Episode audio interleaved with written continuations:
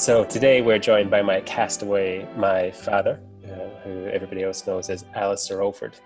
Born in 1954 on the west coast of Africa, educated at one of the world's most prestigious boarding schools. Alumni including prime ministers and banking moguls.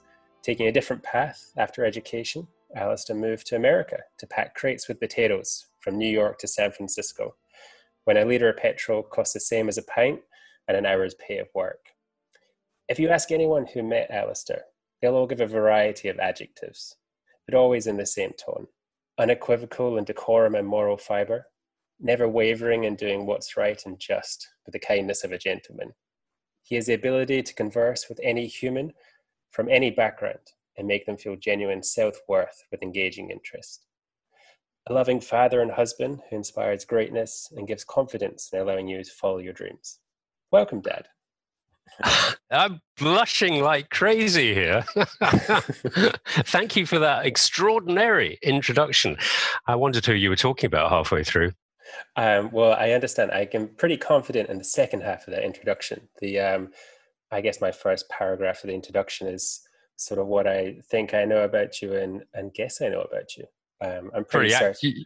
Yeah, well, I'm pretty yeah, certain you were born in uh, 1954 in Africa you got that right. Yeah, a little country between Ghana and Nigeria, which is now called Benin. It used to be Dahomey, a French colony, but uh, they had a revolution, as they all did, and changed its name back to Benin.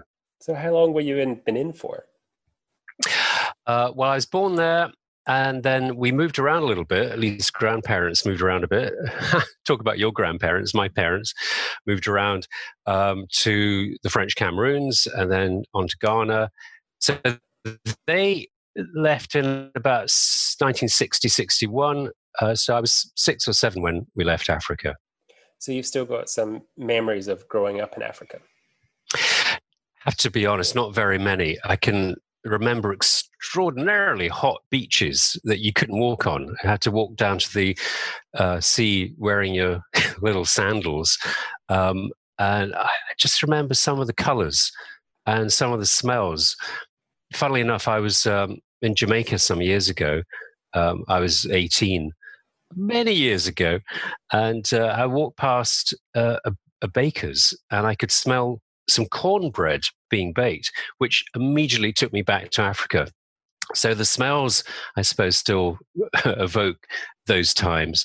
But I have to admit, there isn't a huge amount that I can remember about Africa. Uh, and then um, I guess after that, onwards to the UK. Yeah, so we came back for good, uh, as I said, when I was about six or seven, um, and we all got very, very cold. and uh, it was a strange place. We moved pretty much to Cheshire, um, where I started my primary education.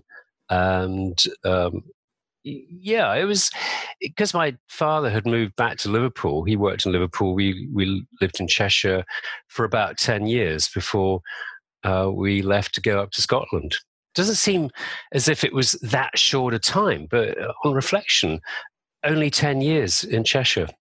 Wow. So if you were living in Cheshire and then grandfather was in working in Liverpool, how far away is that? It's a fairly short commute. Um, he could get a train from Neston, uh, the little village we were in, and that took him straight into Liverpool and the Liverpool Lime Street. And his uh, offices were in a, a, place called India Buildings. Don't know why I should remember that. Um, in fact, I remember it. The, the telephone number of his office was Central Double Eight Eight One um, for the John Holt Company. I don't know if I ever phoned. I must have phoned him a few times, um, or or my mum did. So I remember that was the number. Uh, so yeah, it wasn't too long a commute for him to get into Liverpool. Oh, that's extraordinary to remember such his telephone number. Hey, well, I can even remember the number we had in. Well, I, am more likely to remember our phone number, which was Neston three four. Uh, that was before you had loads of numbers. Um, so I don't know what it became after that. Less than three four. So we're talking. This would be middle of middle 60s, 64, 63. Yes, that's right. Um, I well, sixty four. I'd be ten. So before that, he stayed with John Holt for a little while, and then he moved to another company in Liverpool, uh, Bibby's, which was a food company. Um, they were the ones that bought a, a chateau in France as part of their wine business. So we had the fantastic opportunity to go and stay in a chateau um, all our holidays. You know, we we go over there Easter's and summers. Um, it was lovely. Uh, and so, what was your growing up, your childhood round about Cheshire? Is it sort of what it sounds like? Just I imagine it would have been quite a, a, a quiet country, relaxed pace of life back then. Well, it was interesting, I suppose, because it was quiet. Um, I'm the youngest of three, and um, I always looked up to my brother and sister to uh, tell me, you know, what we should do in terms of games. And uh, Neil was all very, always very good as my oldest uh, brother. He was very good at working out the games, which either involved cowboys and Indians and beating up my sister, poor Jane, um, or occasionally Jane and I would gang up against Neil. Fortunately, they never ganged up against me, probably because I was the youngest. But uh, then I had sort of, you know, a few friends, and we'd, you know, cycle around the countryside a bit. It, it wasn't all Enid Blyton type stuff, but it was. It was a bit peaceful. There was nothing particularly serious going on. Um, there were no computers, of course, so no internet. Uh, we didn't know what was going on in the rest of the world. And uh, to be frank, I don't think I really knew what was going on anywhere at all. I was in a uh, fairly good dream state most of the time. Well, I mean, this is, the, I guess, a, you know, tremendous, uh, tremendous time in the the world. Civil rights activists going on in America. The um, 60s and hippie movements are happening in you're riding your bicycle around Cheshire with grandma being, I guess, a, a stay at home mum and, and baking cookies, or what was that like? Oh well, I, I, wouldn't say that she was baking cookies. Her cooking was not very good. Um, so she, she, I don't know what she did actually. I mean, she looked after us extraordinarily well. Um, but you're right; it was the decade of change, and I only really got to understand that at the end of the decade. And um, I learned a lot from um, my brother, who was far more socially aware. And that's when I became um, aware that, yes, we had this Vietnam War and the spillover into uh, the 70s. And, uh, you know, not getting ahead of myself here, but I was in America at the end of 72, going into 73. And in 73 was when the prisoners of war started coming back from Vietnam. And it was a really emotional time in America then. And being there and learning a lot about what the ill feeling was against the government, successive governments, um, from Kennedy to Johnson to Nixon, um, who never really got that the people were so angry. Uh, the, the level of protest was epic. Um, but still, they thought, well, we can't come out of Vietnam because it'll not be good for our uh, our politics, and we'll lose the next election. Uh, well, that is, was how it always went. Well, this is interesting because I was wondering. So you're you're growing up in the '60s, and um, towards the end of the '60s, this decade of change, you say, but grandmother being very, I guess, conservative, as was grandfather, um, a leading head in in his own businesses, and uh, I'm sure some of grandma's views would have been very much right wing and pride, um, historic, especially coming from living the life they did in Africa. So, but grow, me growing up with you as my father has been very, you know, more left wing and very liberal and understanding the way the world is is quite current to today's thinking. So, how did you not inherit that from grandmother and realize that there was a different way of looking at the world? I don't know. Um, uh, whenever we had dinners, we had dinners a lot, um, and the whole family would sit around the table and we discuss the world. So. Um, my, my, brother had been in America in, uh, he, he, did his stint after school for a while. Uh, so that was 68. He was in America. Um, and that was the time of the Mexico Olympics and the Black Power movement. Um, so Tommie Smith raising his right hand, standing on the top uh, uh, podium, uh, was quite stirring. And I remember talking about that with uh, my father and mother, and your grandma was saying, well, that was a silly thing to do. And Neil was saying, well, no, it wasn't. You know, this is, he's trying to get across the message that there's a lot of bad stuff going on in America. And um, I would side with my brother because he was a cool dude. And grandma wasn't very happy about that. But I said, well, he's been there. He knows what's going on. And um, I don't know what. Maybe it's just that. And again, I take the lead from my sister, who was also socially aware. And we would talk a lot more about what was going on in the world than my parents and I would. And my my father really kept his own counsel and would offer an opinion when it was asked for, but he didn't try to indoctrinate us. Grandma probably did, but uh, uh, grandfather never did that, and we all went our own way. So, yeah, I mean, hats off to the, to my dad for not trying to make us into his image, and I hope I haven't um, tried to influence you guys too much. You come to your own conclusions on your own decisions. Well, I definitely think I do, um, and I appreciate, yeah, the um, the views and the way we could look at the world growing up. Um, but I think it's time for our first song. Um, why don't we go straight into, I guess it could be the oldest song on this list, uh, which is an Ella Fitzgerald song, uh, "Mack the Knife." Um, do you want to give us a quick introduction? I think this is one of the first songs I ever remember hearing because it is old. This was um, off an album she made in Berlin, a concert in Berlin. Um, what I did inherit from my dad was a real love for, for jazz, and he was a good jazz pianist. He uh, he loved everything to do with jazz, and this would play in our house a lot, along with uh, the greats of Thelonious Monk, Oscar Peterson, uh, and so on and so on. Duke Ellington, Ella Fitzgerald, one of the best. So Mack the Knife had to be one of my choices.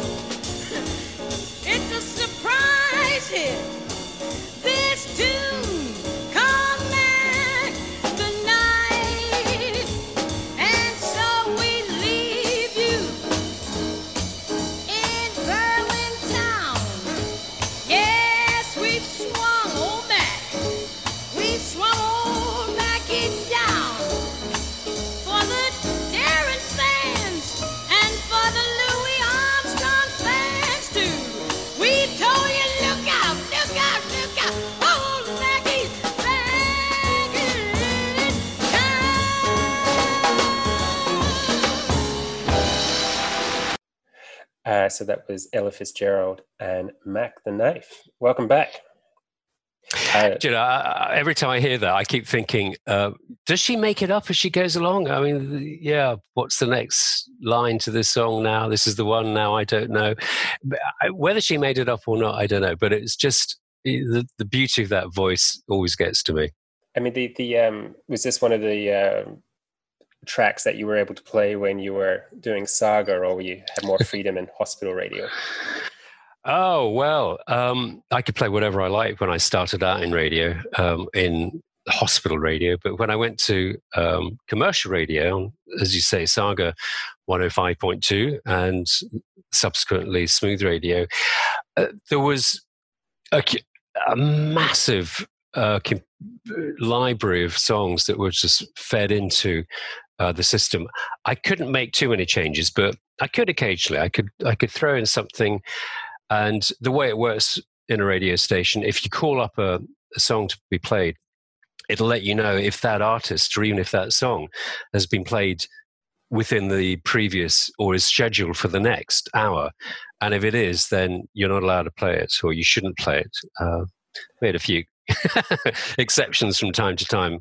I was thinking when we were I was starting this that um, yeah, you try not to judge me too much um, as a professional. Um, but then I was also thinking quite lucky that as a, a radio presenter and interviewer, you would probably be able to lead the line of questioning and know how to answer a question rather than just a yes, no, yes, no.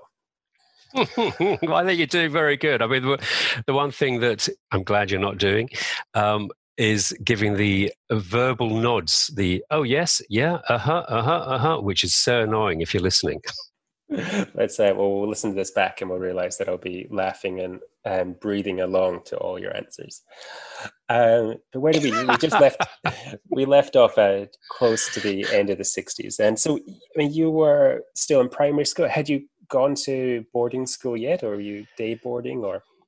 Yeah, I was. Uh, went to boarding school. Uh, well, I started boarding school when I was 12. That was at the primary school, or what we would have called prep school. And then I went to Harrow when I was 13. So that started in the September of 1967.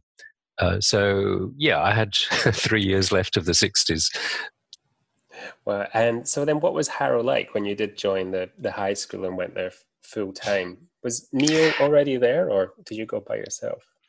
Uh, I had one year with uh, Neil, my oldest brother, and we, uh, it was very useful. I mean, he looked out for me. Um, funnily enough, uh, that's when we became very close. Um, up until then, we could annoy each other quite a lot. But I think as soon as I went to, to Harrow, um, he was there for a year.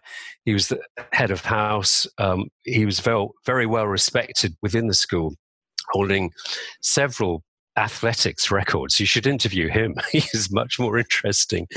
Um, so uh, he was a bit of a hero of the school, and I basked in his glory. It was really, really useful.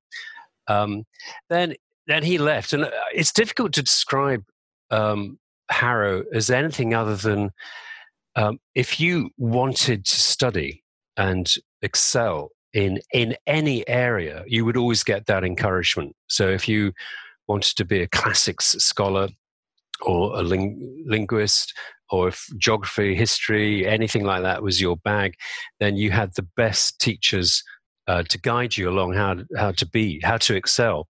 And the same as sport. If you loved cricket, if you loved athletics um, or rugby, then you had the best facilities. Where it didn't quite work, this is in my case, is if you weren't really sure what you wanted to do, if you were um, not focused on a particular goal, then there was nobody there to help you. Uh, because they, I think I just slipped through the cracks a little bit. Uh, but in saying that, I had a great time. I really enjoyed a lot of the, uh, set, definitely the sports. You know, I learned how to play squash and uh, tennis and rugby. Didn't play cricket very much because uh, I thought that was quite dangerous. But uh, athletics, I wasn't. I didn't excel, but I had a great time playing all these sports, and some of the um, the academic stuff was quite good. I was studying geography and geology, so we went on field trips out to uh, Dorset or the Lake District. Uh, so it was it was a good time. And as I said, some nice friends that I've um, sort of drifted apart from now. But hey, we're going back a long time.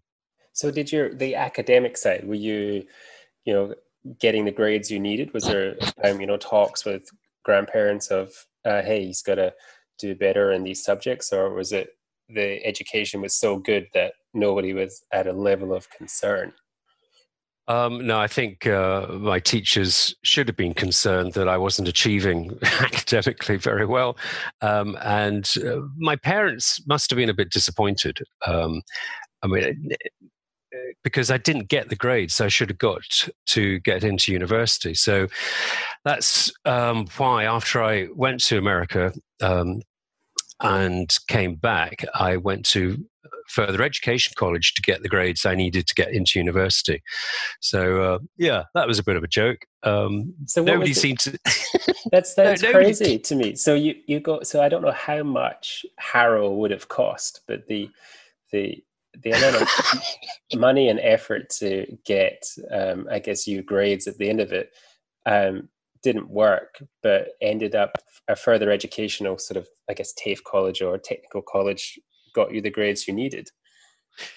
Yeah, I know, because then we had teachers who absolutely sat on you and uh, made sure you were studying, and they would assess you almost every week. Um, so at the end of the day, I think uh, further education college that I went to gave me a better academic education than Harrow did.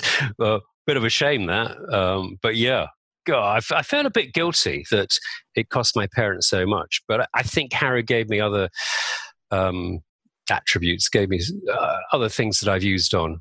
And as you said in, in the introduction, I think it meant that I was able to talk to anybody, um, get onto people's wavelength pretty well, and stay a bit chilled. I mean, when you think about it, uh, you're sent away from home as a kid to board. You have to get on with other people.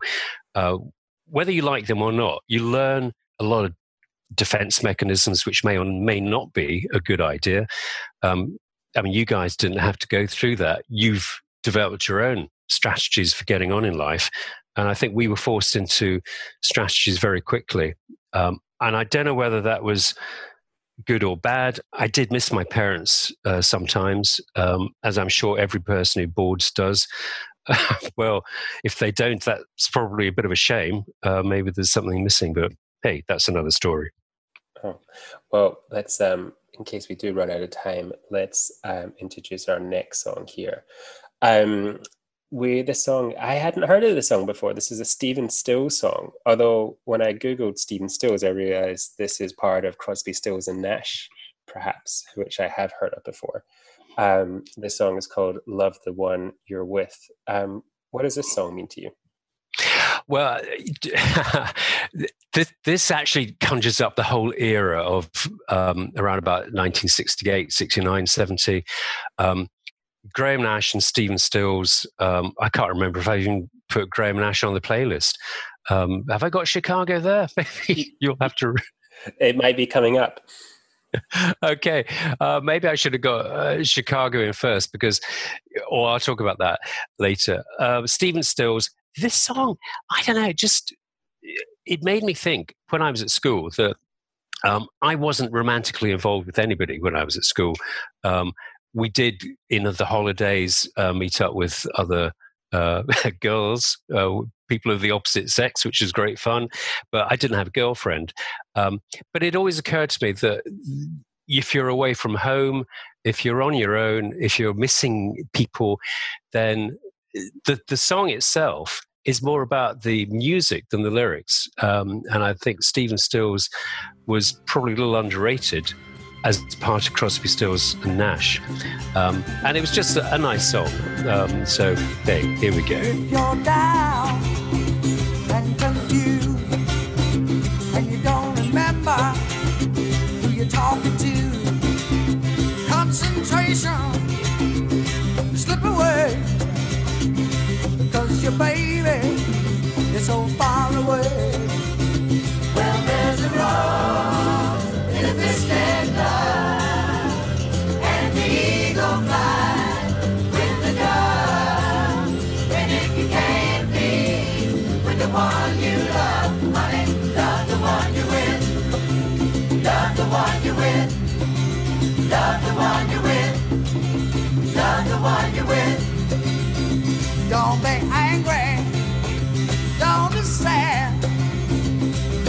sit crying over good times you had. There's a girl right next to you, and she's just waiting for something to do. And there's a rose in the twisted light.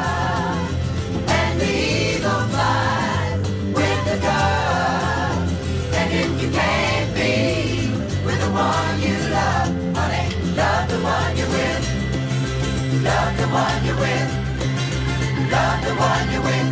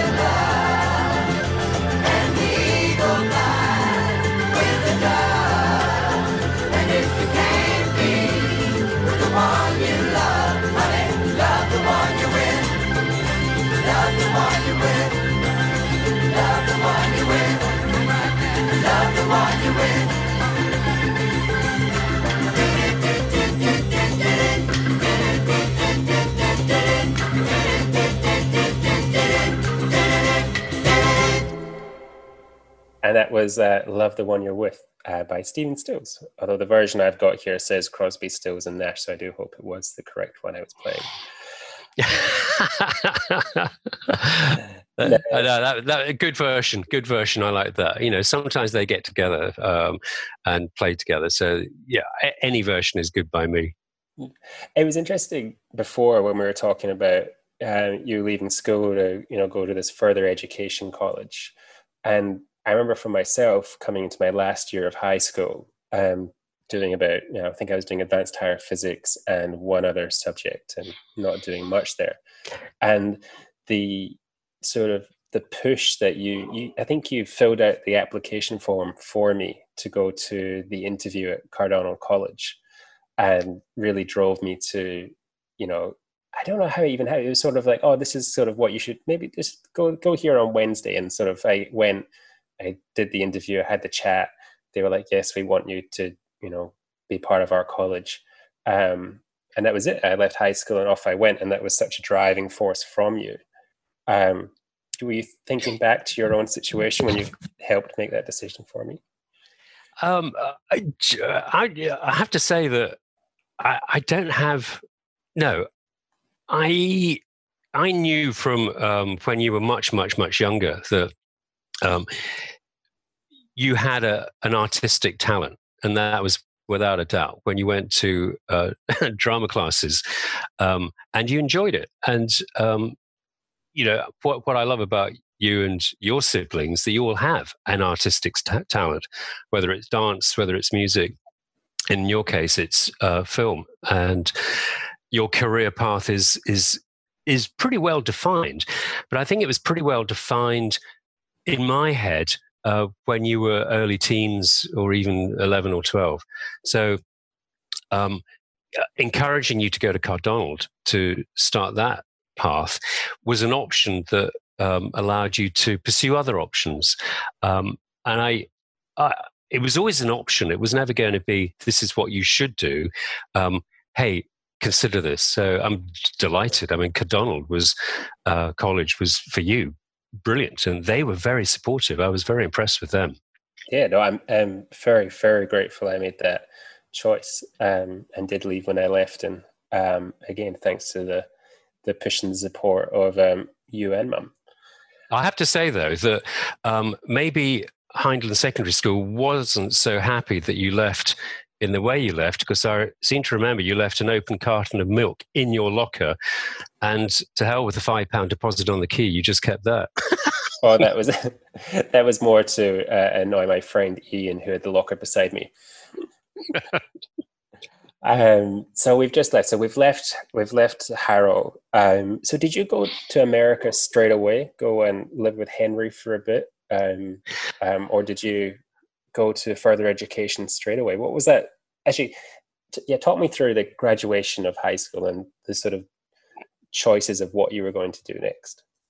Okay, well, I think um, yeah, school would have finished around about June, um, June or July in England, and uh, mate Chris and I got on a train and went to Greece for a month. Um, and then we got the results of our A levels, um, which were not very good.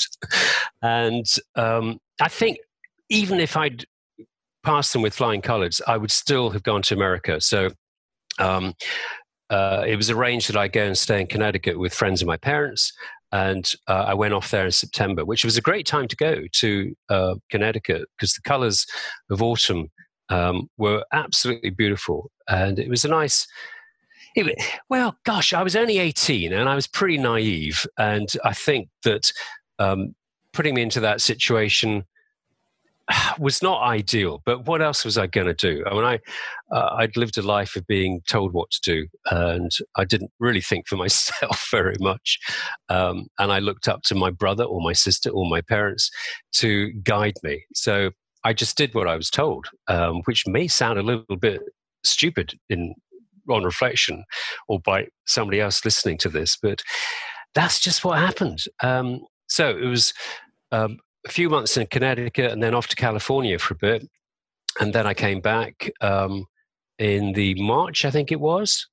And, um, you know, again, getting ahead of ourselves because there's another song coming up which uh, was really significant in the March of 1973. But we'll talk about that another time, I suppose. So that was a sequence of events. Um, I got to America, and then when I came back, um, I actually had been put in for some um, Highers, Scottish, um, almost equivalent of A levels, by my mother. She signed me up for Highers at the local high school, and um, talk about that later. But then in the August, I went on to further education. So yeah, because I remember a story of, of um, Jane telling me that when she finished in her high school, that um, she didn't have quite the plan of what she wanted to do next. Um, but grandmother said, "Well, you're not sitting around the house or or twiddling your thumb, so off to the south of France you go and go live with this family for a bit." That's absolutely right. I mean, Jane was uh, swithering. Um, she wasn't too sure. And uh, in fact, wasn't the south of France, it was north of France to Lille. And uh, that was it. Jane was packed off. And but because she had no other plan, she couldn't argue the toss. So she actually said, well, okay, which was great. I mean, she went there and she became fluent French, and that has seriously helped her in in her career. So, um, you know, we we may uh, irk, be irked slightly by our parents, whoever they are, and whatever they do, but um, whether they're misguided or not, they will always have your best interests at heart. and I'm sure my parents did, as do yours. Uh, we don't always get it right, but we do our best. And certainly, a lot of the time, it works out. So, with your with your handful of Highers what next? Then you um, does a career opportunity opened up, or where did you go well, after that? Well, I went to Liverpool University, um, and that's when I was convinced that academia was not for me. Um, I had a, a, a, jolly good year with and met some really nice people in Liverpool, and um, th- then thought, well, now this ain't working out. So um, left Liverpool, and I started work for real with a multinational textile company, um, and ended up with. Uh, investments department as an analyst playing the stock market. That was quite interesting for a while, but like most things, um, even that got a little bit boring. So I, I then left there. But um, yeah, we're now taking ourselves up to about 1980. So Well, why don't Um, we um, jump into um, our next song then um, before we get too far ahead? Um, although, I mean, looking at these list of songs, um, uh, they could, um, in my mind, be associated to any era. Um, but uh, let's go for um, Chicago by Graham Nash. What does this song mean to you? Well, uh, yeah, we flash back a little bit to 1968, and uh, this was, yeah, I'm totally aware of how significant this was for America at the time. The Democratic Convention, which was held in Chicago, um, uh, attracted a lot of protests around the Vietnam War, and um, the the government knew it was going to happen. Uh, Chicago knew it was going to happen. So loads more police were drafted in to man the streets and the National Guard. And it was a bit of a, oh gosh, almost a, a war went on on the streets of Chicago. I'm amazed that just as we're speaking about this, um, Eddie Redmayne is going to star in a film about the Chicago Seven. So I'm looking forward to that. But seven people were arrested.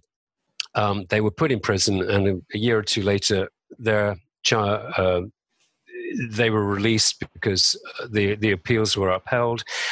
But it's so bad that one of the um, Chicago Seven, whose lawyer was dismissed uh, or who was ill, he wanted to defend himself, but the judge said, "No, you can't defend yourself." This guy kept protesting, and the judge said, "Right, chain him to a chair, gag him, and we'll carry on." So imagine this the human rights were just thrown out the window in this court case.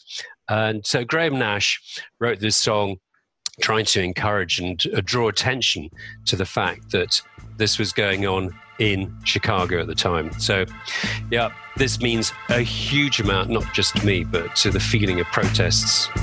So your brother's bound and gagged, and they've chained him to a chair. Won't you please come to Chicago just to sing? In a land as freedom, how can such a thing be fair? Won't you please come to Chicago for the help that we can bring?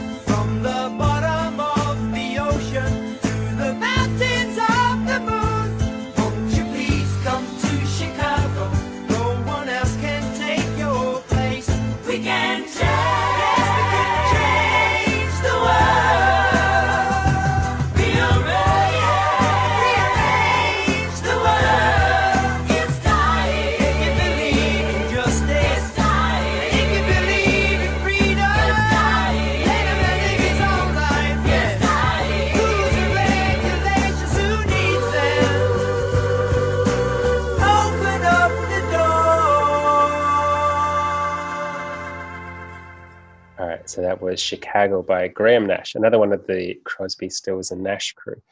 Um, it's interesting you're telling me what that song means in the world, but also what it means to you. Um, surprisingly, it takes me back to my introduction of you um, when I said never wavering in doing what is right and just uh, with the kindness. Because you are, you love a campaign. Um, if there's an injustice in the world, whether it's small or large, um, you'll fixate and want to write a strongly worded letter, whether it's on a car windscreen or whether it's trying to take a multinational through the court system. Oh my goodness me! Yeah. Um, well, yeah. We we all ought to have that, and I'm sure we do. If if it if there's a bottom line that's getting crossed, then um, to mix my metaphors, uh, then we should feel something, and I'm sure we all would. I mean, if if we felt there was an injustice, then uh, we would speak up. It's about what is what you think you can do and what you can't do. Um, so if there's if you cannot change the world for one reason or another, then don't don't worry about it. But if you think you can make a difference, then then do what you can, and uh, you've nothing else. You'll feel better for having tried. And we've made a few changes, and um, I'd like to say that yeah, I've done a few things. I've written a few letters that have made a difference, um, and I'm I'm pleased for it. And whenever that happens to you, maybe it will one day. Then yeah, go for it. And where did that instinct come from, do you think? Is that grandfather coming through you, or is that the the other attributes you said you've sort of picked up along the way from Neil, or looking what was going on in the world as you were starting to think for yourself in a way? I think, yeah, you probably you're probably right. I think grandfather was unwavering in doing the right thing and knowing what was right and wrong. Um, and I never found a conflict with your grandfather, my dad, um, he would, I would, I would never think that's wrong. You know, he's he's said that and he's doing that. There was never, ever, ever an, uh, an occasion when that happened. So, um, I, I think I've always modelled on him. I thought, well, if I could be like my dad, then I think I'm halfway to being pretty good. And I think I don't. I don't think he's always looking over my shoulder, but I sometimes think, oh well, he'd be pretty proud if uh, he could see that part of me. Um, and of course, uh, kudos to my sister, who was always uh, one for advocating the rights of people. Um, and I don't know, we, we just talk about things and we encourage our, each other and we get a better understanding of the world from each other. And I, I like that. So, yeah, maybe it's something to do with father. hey, this could be a good link about fathers and sons. You, well, did, when did you did you realize, or do you realize that that is quite unique? Um, you know, speaking to people like um, John Abbott, uh, who you know, you know, was coming into our family as a, a little bit of an outsider. Um, he talks so warmly about grandfather's open arms and welcoming um, manner, and the same with you know Auntie Alex from mum's side.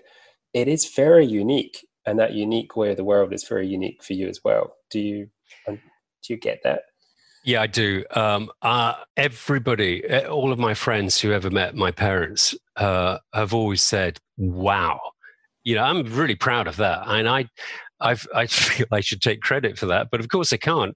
Um, I'm just uh, really proud and delighted that everybody who met uh, your grandfather and grandmother were just bowled over by how welcoming and how nice they were and how considerate they they were of of everybody around them and they always had I mean, grandfather always had good advice, um, and he would never say, You should do this.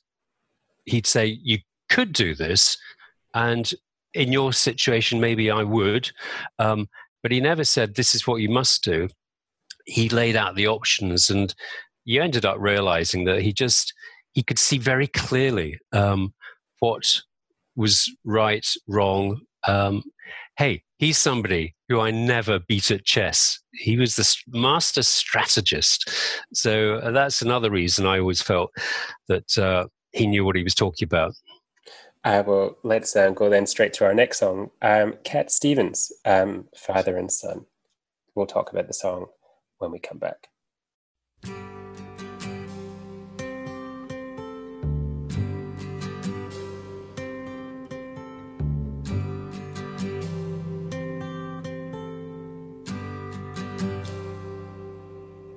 It's not time to make a change. Just relax, take it easy.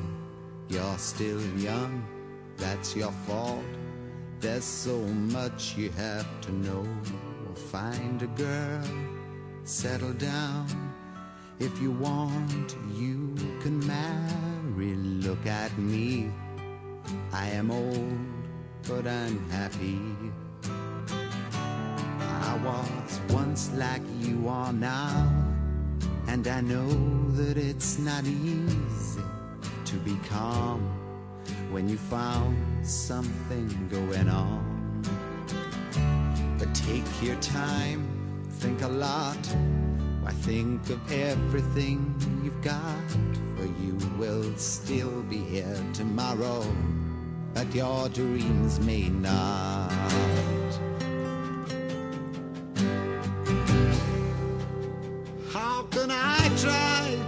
Explain? When I do, he turns away again. It's always been the same, same old story. From the moment I could talk, I was ordered to listen. Now there's a way, and I know that I have to go away.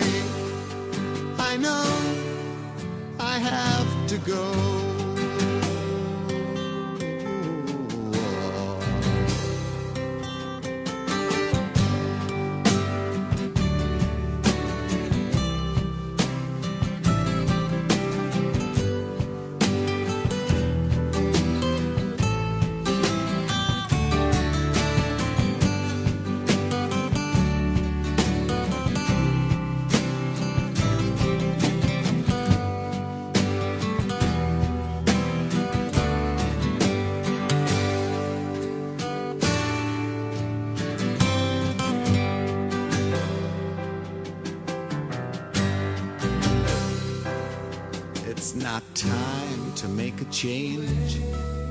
Sit down, take it slowly. You're still young, that's your fault. There's so much you have to go through. Find a girl, settle down. If you want, you can marry. Look at me. I am old, but I'm happy all the times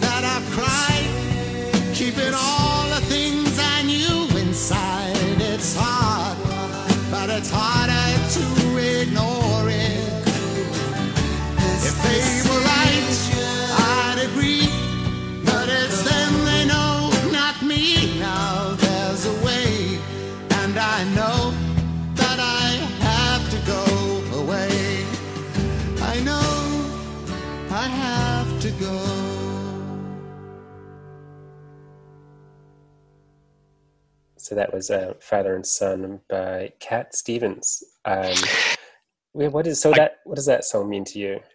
Yeah, I mean, I grew up with uh, um, a liking of a lot of. Um, I, I suppose they were a bit namby-pamby at the time. I love Donovan.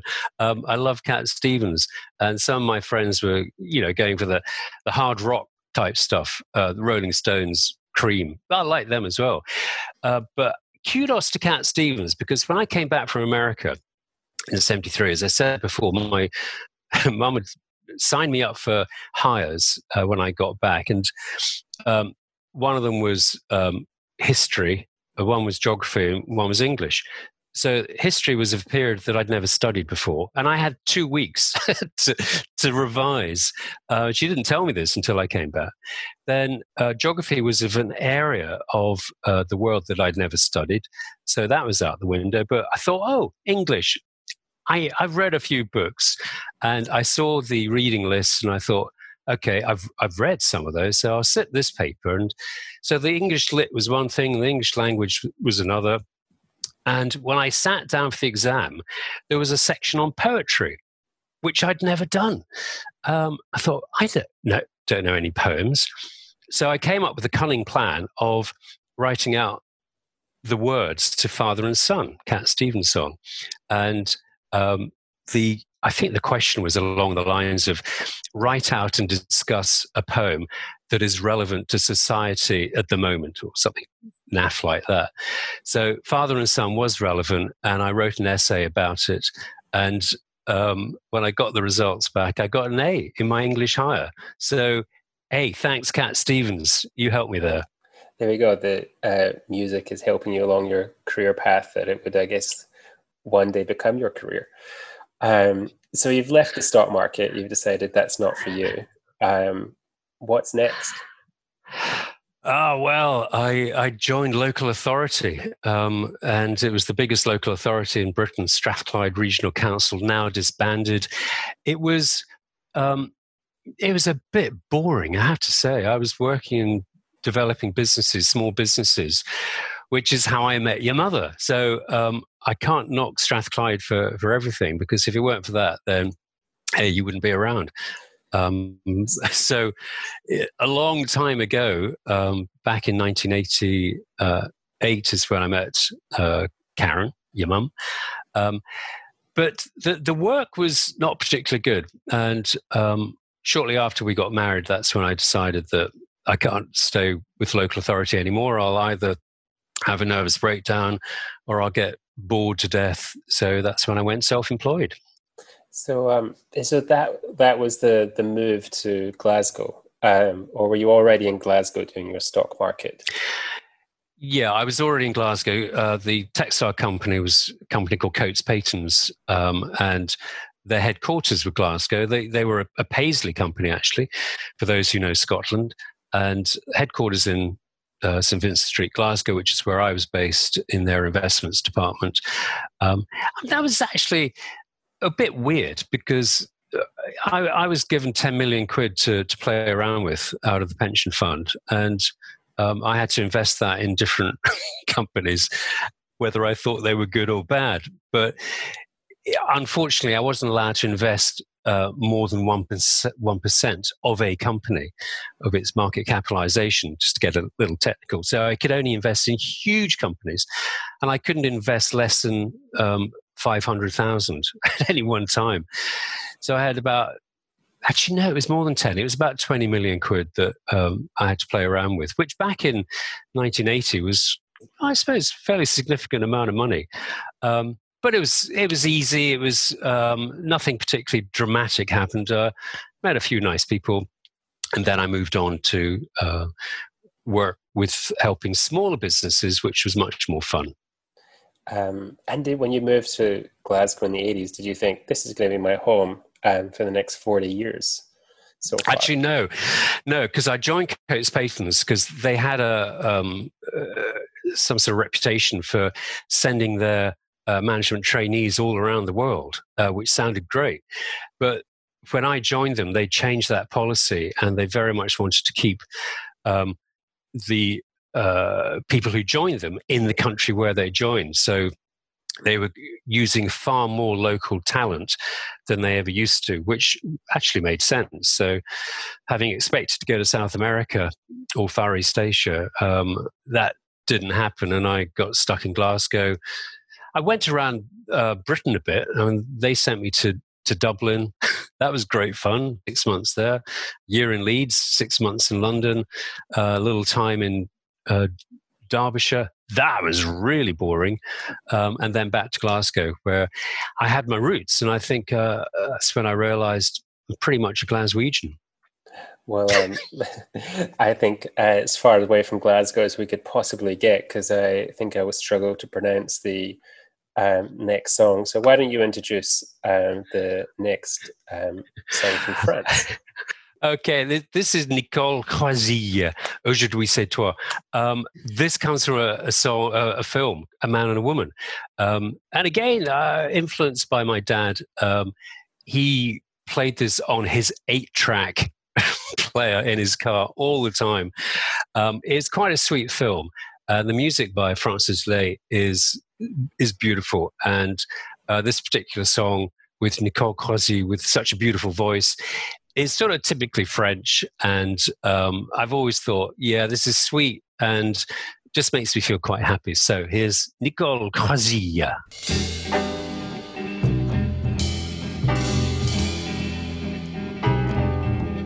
Toi et moi,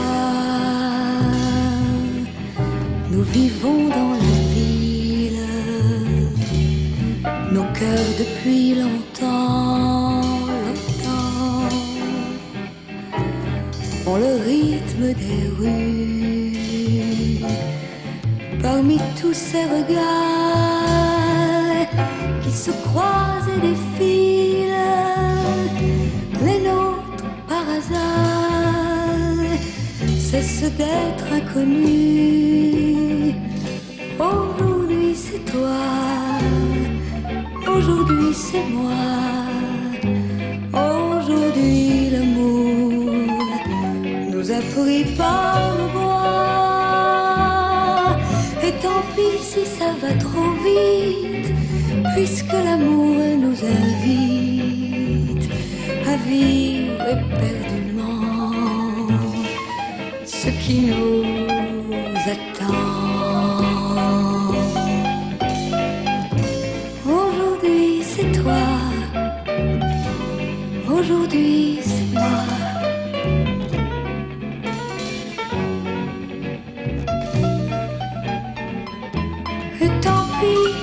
va trop vite, puisque l'amour nous invite à vivre éperdument ce qui nous attend.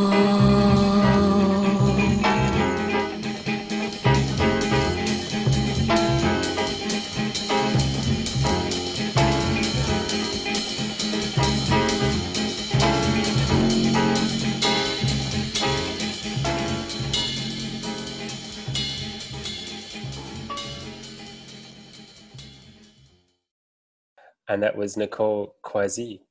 Um, so we're now we're back. So we've you've been through a few bits and draws. You're back in Glasgow now. You said earlier, you you know, you, it was hard to get your first girlfriend um, through an all boys school, and you, you've obviously done a, quite a lot of traveling up until this point until you have now thinking about having roots. Um, was there a string of broken hearts along the way, or nothing serious at all? I that's a terrible question to ask. Um, I I I don't know how to answer that because the I did not have very many romantic entanglements, um, and I'm sure that was not what uh, other people thought. Uh, apparently, I had a reputation at Strathclyde Region of being a bit of a ladies' man. Watch out for Alistair, you know, which was rubbish, absolute rubbish. Um, I don't know where that came from. So, um, no, I had a fairly sheltered life, and um, I don't think I can say much more than that. I, I don't know whether there were any broken hearts. I don't think I understood what it was like to fall in love until I met uh, your mum, and then it's like, boing, this is this is amazing. This is this is what it's all about. So, So how did that Um, happen? I know that she, um, you were helping at her small business of um, making fake garden gnomes. Um, uh, well, hey, hang on a minute. There aren't very many real garden gnomes. no, true, true, true. Uh, okay, sorry. Um, yeah, she, uh, she uh, Karen, her sister Alex, had uh, set up a business manufacturing garden gnomes, but Scottish ones. So they all had kilts, and they were really cute. And um, uh, my department within Strathclyde supported small businesses, and my job was uh, administering a grant scheme to help support unemployed people back into the workforce. So um, I had the the link with Karen, who was uh, pretty much the financial director of the company. And um, so we had a lot of work to talk about in work. And it was a bit interesting that even though she is the smartest person I know when it comes to finances, um, she always needed to ask me a, one or two questions that probably involved my having to visit the company to um, sort things out. So, uh, yeah, we got to know each other. And um, one day I plucked up enough courage to ask her out for dinner. It's the first time I ever asked anybody out for dinner, funnily enough. And uh, the rest is history. Wow. And then, so how long were you dating before the proposal happened? Um, it was about a year. Um, so yeah, we started dating in the September of '88, and I think I proposed in the August of '89, and we got married in 1990. You've left um, the boring government job, um, I think, on the eve of your wedding, and decided that this is when radio is your passion. Is that is that true, or was it just wanted to do anything but a boring office job? Well, a boring office job, yeah, th- that went, and I I struck out on my own as a business consultant, and this was a bit strange. Um, and very quickly, I found out that helping businesses wasn't really a very good idea because the problem was more with the people. So I then went through training. I tr- trained up in neurolinguistics, um, Myers Briggs before that, to help develop the individual. So rather than becoming a, a company's business consultant, I became uh, the personnel consultant to help develop people within a business. But because the my business wasn't taking off very quickly, I um, went on a, a, short course at uh, an Anniesland College where I learned a bit more, more about film. Because I, as you know, I've always been interested in film. So there was a course, uh, a few mod- modules on film production and interpretation. And as part of that, there was a radio uh, production module, which I went on. And when I did that, it was like, whoa, this is so cool because we had to produce a radio program. And that's when I got the bug. And that's when I, uh, with my mentor at the time, Eric Simpson, um, got involved in hospital radio that led on to um, a strange five year career in radio, um, which which has stopped. But who knows? It might come back one day. So this is so this is this sounds like a risky time though, because um, this would have been I would have been born just um, when you were Anniesland College, and maybe Elliot as well, not far behind me. So two very small children, a career change and learning new tricks at a college. Was that a lot of pressure? Uh, well, yeah, I have to say, you know, um, that's why I've gone incredibly grey and lost a lot of hair. so we must be mad. However, I look back on it and I think if I'd stayed with the government, local government, I probably would have had a nervous breakdown and would not have been happy. Striking out on my own and with um, your mum uh, also working, so we were both working part time. The huge advantage was that we were able to job share the kids. Um, so um, when I had to go away on business, fine, at least uh, your mum was there to look after you, and vice versa. So um, it worked really well in us both being around to to raise you guys. But yeah, there wasn't a huge amount of money coming in, um, much less than was when I was working with local government. But at least we had our sanity and uh, we enjoyed a pretty good lifestyle um, of not very much money, but being around with each other and you guys. So um, there's there was a huge plus in that, and there was n- never any regret that um, it was it was the wrong thing to have done. So the um, the, the frugal lifestyle um, was worth it because you had more time at home and more time for sort of each other and I guess something you were enjoying doing for once. Yeah, I mean it's it was funny because that's when I found a passion um, that I found that radio stuff was so cool and what I loved really so much about it, and I, I think I must have been pretty stressed at the time because I found that when you're in a radio studio um, presenting a program, you are in total control nobody is allowed into that room without your permission and you can pretty much do what you like and if you get it wrong you get fired. But if you get it right uh, you are in control and that's what we all need a little bit of uh, to keep our sanity and keep our stress levels down. The more we feel that we are in control of something um, then the better it is for us. So for me sitting in a studio and having that control in a which can be sometimes a bit scary because you can make a mistake you can flummox what you're thinking trying to say um, you can get a bit distracted so there are things that can go wrong. You can hit the wrong button, um, and you can disconnect everything. But knowing that there's that danger raises the adrenaline, but also it means that you are in control, and it's good for the uh, the psyche, definitely. Um, that's so interesting. Yeah, you, you'd think going into a radio station having you know fifty plus thousand listeners, um, listening to just you, um, would be stressful. But I guess you're right. Having control in your life would ease stress. Um, so having that total control could be um, not as stressful. Um, but let's um let's um jump on because our next song here. Um, my memory of this song is um Erin actually being the one to introduce you to this one, uh, even though it is a song that I would imagine would be um, quite in keeping with all the other songs we've listened to so far towards the end of the 60s and early 70s. Um, funnily enough, I mean, I guess we're talking about Creedence Clearwater. Um, it it was like, um, wow, why haven't I really connected with this song before? And first of all, it's the the tune that strikes me um, when I get to, to, know a song, and then it it's the lyrics. I mean, the lyrics in this are a bit barking mad, but um, it's it was written when Creedence Clearwater were falling apart. It was all going wrong for them, and I think there's a bit of confusion in the way it was written. And um, I, I love the fact that that's one way that you can purge the problems of your life. Write a song, and it doesn't really matter if it doesn't make any sense.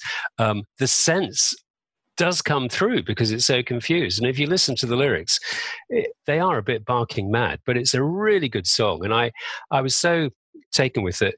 I mean, I, I don't learn many songs these days. I mean, as you know, I play the guitar. And I thought, no, this is one I'm going to have to learn. So I, when you learn a song to play it and to sing it, you connect much more deeply with that song. And so I connected on a peculiar level, and I don't quite know why, because I don't think I'm that confused. Um, and my life is pretty good. Um, but it wasn't for Creedence Clearwater when this came out. All right, well, let's listen to these um, interesting lyrics um, that you can play on the guitar, but let's listen to Creedence Clearwater's version and not your own.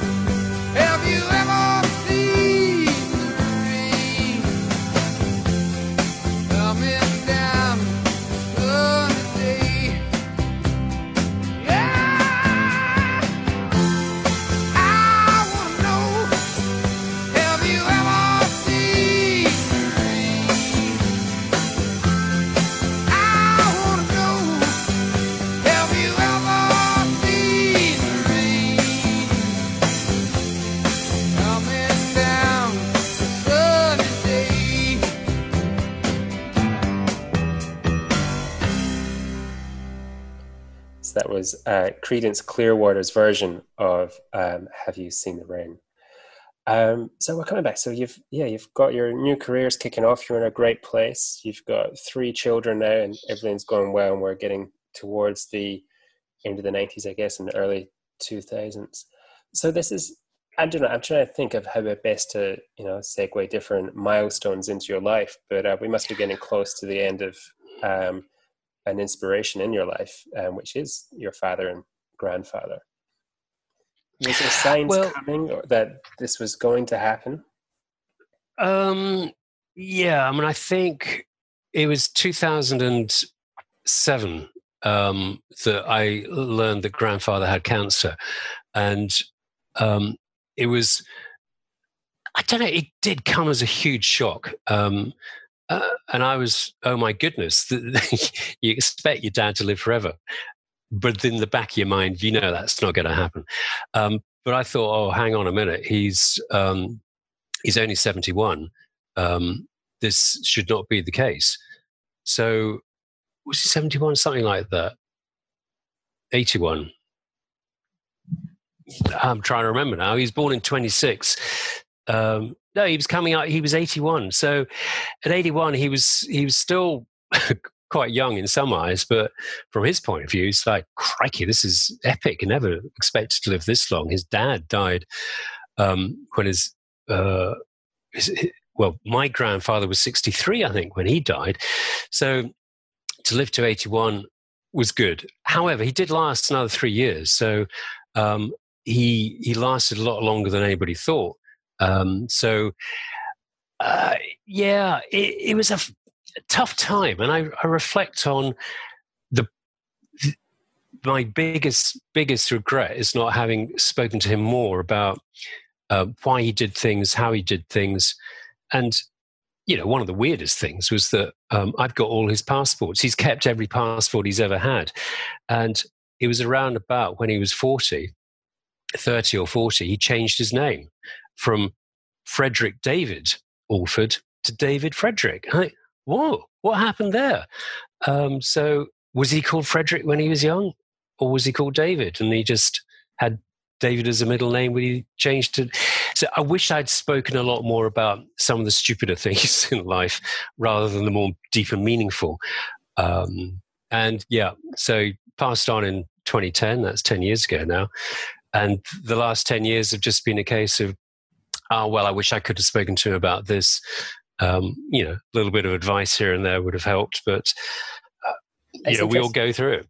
because the um, I guess I remember at the time, and um, I guess any other sort of things that happened growing up is there's quite a lot of stoicism that um, is I guess is part of our upbringing. Is I guess the the keep calm and carry on, or, or if a bad situation happens, is um, it's think about it, but be able to see it in a different light or understand it, and so it's very it's not a i guess we weren't quite a, a wallowing family in a way which so i guess the sadness or the the shock of him passing is sort of more after the fact of reminiscing in a way Yeah, that's actually that's very interesting. Um, I mean, at the time, because we knew it was going to happen, um, we'd already put ourselves into. Well, I put myself into the grief mode and probably come out of it, and um, I come out of it whilst he was still alive. Uh, so when he did die, um, it wasn't a shock, and I had prepared for it. I don't know whether that's a good thing or a bad thing. Um, and I'm I'm still in two minds, and I think it probably was a good thing. And I think I I would um, probably want to be able to have that as well. If somebody said, "Look, you got three years to go," then um, you can put everything in order. You can think about things, do things. You wouldn't waste time reading the wrong sort of books. so, um, yeah, get on with what's important now, and maybe have some of those conversations you should have had about why you changed your name. Um, I wish he'd done that. So, yeah, there is a bit of stoicism, and I think we've well, I've learned that from um, my father that hey, th- this is life. I mean, the guarantee is that you're going to die. So, um, and as he said, he's did everything he wanted to do. They had great holidays. They had a lovely life. They had three great kids, loads of grandkids. Um, my work here is done. And let's get on with what might happen after that. Who knows what it might be? All right, well, let's um, jump straight in uh, to our next song, uh, which is Norah Jones. Um, don't know why. I waited till I saw the sun. I don't know why I didn't come. I left you by the house of fun. I don't know why I didn't don't know why I didn't come. When I saw the break of day, I wish that I could fly away. Instead of kneeling in the sand, catching teardrops in my hand, my heart is drenched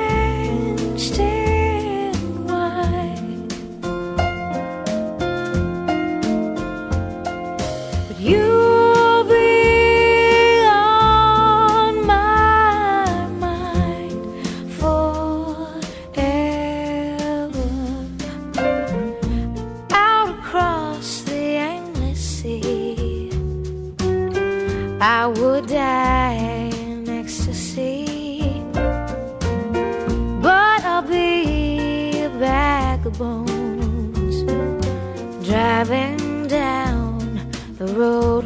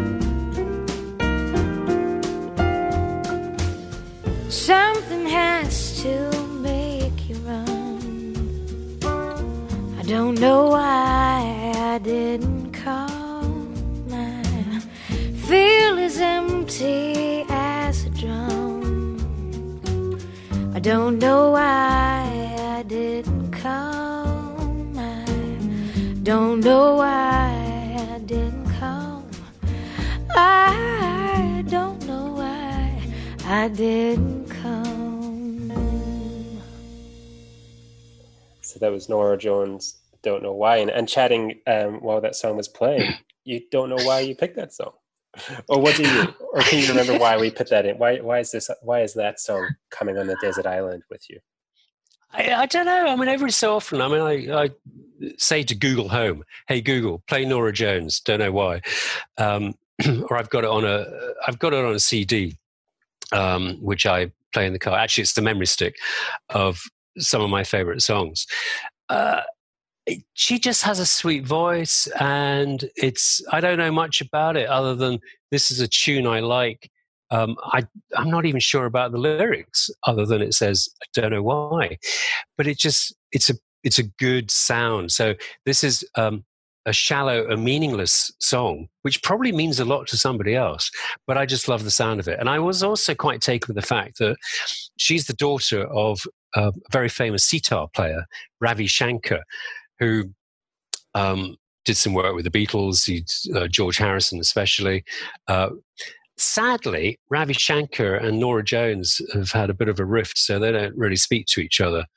Um, bit like Angelina Jolie and, and her dad. Um, they don't, Jon Voight, famous actor, they don't speak to each other. They've had falling outs. So um, maybe there's something there that uh, if anybody wants to analyze me, like, well, at least that hasn't happened to me. I've always had a good relationship with my parents, and um, as parents ourselves, we've had good relationships with our kids. So long may that continue. So I guess yeah, we are getting um, closer to the present day now, and yeah, speaking of the kids, we're all now going through high school and um, starting to yeah look ahead at our higher educations. What what would you say the hardest part of all that process was of, I guess the the children raising? That's, um, you know, I I don't think it's it's been that difficult. Um, um, Erin, your sister, was talking about this a couple of days ago. Um, she asked, "When have you felt closest to each of you three, Murray, Elliot, and Erin. And I think I feel closest to you at the moment. Um, and we've had, um, I don't think we've had any issues that have been a problem, certainly not from my mind. Um, and I've loved that you've ad- adopted a career in um, a field that I've I've loved to be involved in. I mean, I, as you know, I love film. Um, Elliot has taken up um, his, my love of of reading fantasy and science fiction. Um, Erin has taken up music; she can sing, play the guitar, play the piano. So um, we have a connection, which I think it just grows every year. So I don't think there's a moment when um, it was better, or there was a greater connection. Um, and I just think it's great that it it continues to get deeper and deeper the older everybody gets, and there have been no family rifts. Um, the hardest thing, I think, was coming back from the hospital when you were born. It's like, oh my goodness me, we're parents. There's nobody here to help us because um, all of your grandparents were out of Glasgow. So the toughest thing was the realization that we are so responsible for a baby. And that was scary. That was really, really scary. And I thought that um, I didn't know how I was going to cope. But hey, fortunately, uh, we had your mum around that, uh, you know, copes with everything. Well, that's it, because you didn't really have a an inner circle as such up here that you could lean on, um, at least family wise. Everybody else either down in London or the Cotswolds, or um, I guess in Mum's case, really just Alex up the road. yes, uh, well, Alex hadn't had any kids, and um, I think you'd look after her a lot better than she would look after you. You know, you were six years old. Um, I think that, um, fortunately, um, we met people in the hospital who were able, were in the same boat, and uh, we could draw upon their experience uh, as well as them drawing upon ours. And how about this? How do you get them to sleep? How do you get them to eat? How do you do all of this? And it was we got through it. I mean, all, all three of you survived. So I think um, that's plus point from our point of view. Um, great. Well, as we uh, again come to our last selection, um, again, an older song that you um, tell me that you have just recently discovered in a way. Um, as of high in my um, current current work with this song has just come across my desk as well. Um, so again, what does this song mean to you if you've just found discovered it now? Well, it, it, this is a weird song. I mean, uh, Elvis Presley, um, if, I, if, I, could dream, it was written after Martin Luther King was killed, um, but that's not why I chose it. I, I, I, sort of read about it after that, after I got to hear it and like it. Um, the way he sings it, uh, if you see a video of it, um, is him. He's putting everything into the song. As a performer, he was extraordinary, um, especially in his early days. I mean, I, I, think it was a bit of a shame when he got a bit, bit beyond it, and he he didn't look so good, um, a, a ropey looking performance. But in his day, he performed brilliantly and he engaged the audience. And he had a phenomenal voice a really extraordinary voice. So anything he sang was pretty good, um, as long as it was sort of a good song. And this was a good song, and um, uh, the way he puts it across, uh, and it, it gives us, um, you know, you can take a lot out of it, whether it's it's good or bad. It can uh, you can identify it on a lot of different levels, uh, whether you're feeling depressed or whether you're feeling up. Um, and because I only came across it in the last six months, I thought, yeah, at the moment, this is a song I think uh, would be in my playlist. May change next year. I'll I'll probably find something else, maybe from the '60s. So th- there's a lot of music out there still to be listening to, and I quite like that. First of all, I can find new music. My friends introduced me to new music, and um, of course, you guys, and especially Erin, because she's here in Glasgow. She's always learning and hearing new music that she uh, puts my way. So again, big thanks for that. Well, let's. I think this is such a perfect song to finish on. Um, before I think we should play out with this song. So before I do let you go, um, if you know you've got a, you're on your island, you've got these discs that you're listening to, and they're all getting washed away into the ocean, and you need to save one of them from the waves. Which one are you going to pick? Oh my goodness me. Um, uh, one of these I would have to keep. Well, I think it would be the sweet um, Nicole Croisille, because yeah, it's it's a sweet song and I, I like it. so I'll choose that one. Brilliant. Well, thank you so much for um, yeah doing this um, sort of hour plus long chat. This has been fantastic. Oh, I just Um, remembered. Uh, am I not? Are you going to ask me if I got a, what special things I want to keep I on this it. island? That's true. Uh, You could actually. Well, it's true because I am going to leave you on this island with um, the complete works of Shakespeare uh, and the Holy Bible. Um, so you're allowed to take with you one other book and one luxury item. Well, um, uh, th- yeah, the books are so so meaningful, and I think there are dozens I would want to take. But I probably, at the moment, I take a book that I haven't read for a long time. I've read a couple of times when I was younger, so I'd like Hermann Hesse's um, "The Glass Bead Game." Um, that I read back in my twenties. Uh, it was quite significant. Uh, again, you know, thanks to my big brother Neil, who put me on to Hermann Hesse. Um, so I just read all of his stuff. But Hermann Hesse got a Nobel Prize for this particular book. It's quite interesting. So I'd like to reread that, and it, it's probably got a lot more to it than I remember from the the uh, when I was in my twenties. So I'll take Hermann Hesse's Glass Bead Game. Luxury item.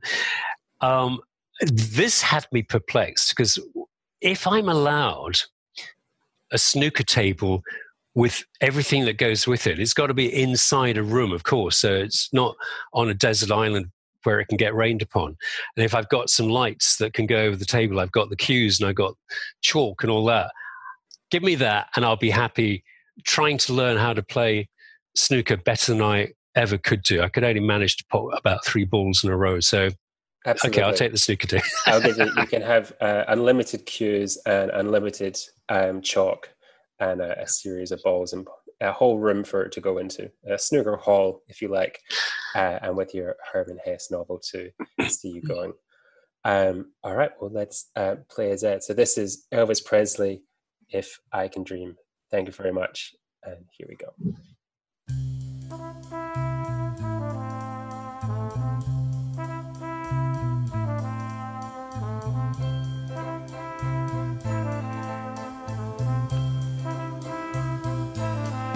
There must be lights burning brighter somewhere.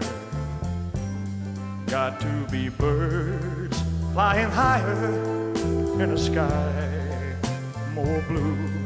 If I can dream of a better land where all my brothers walk hand in hand, tell me why.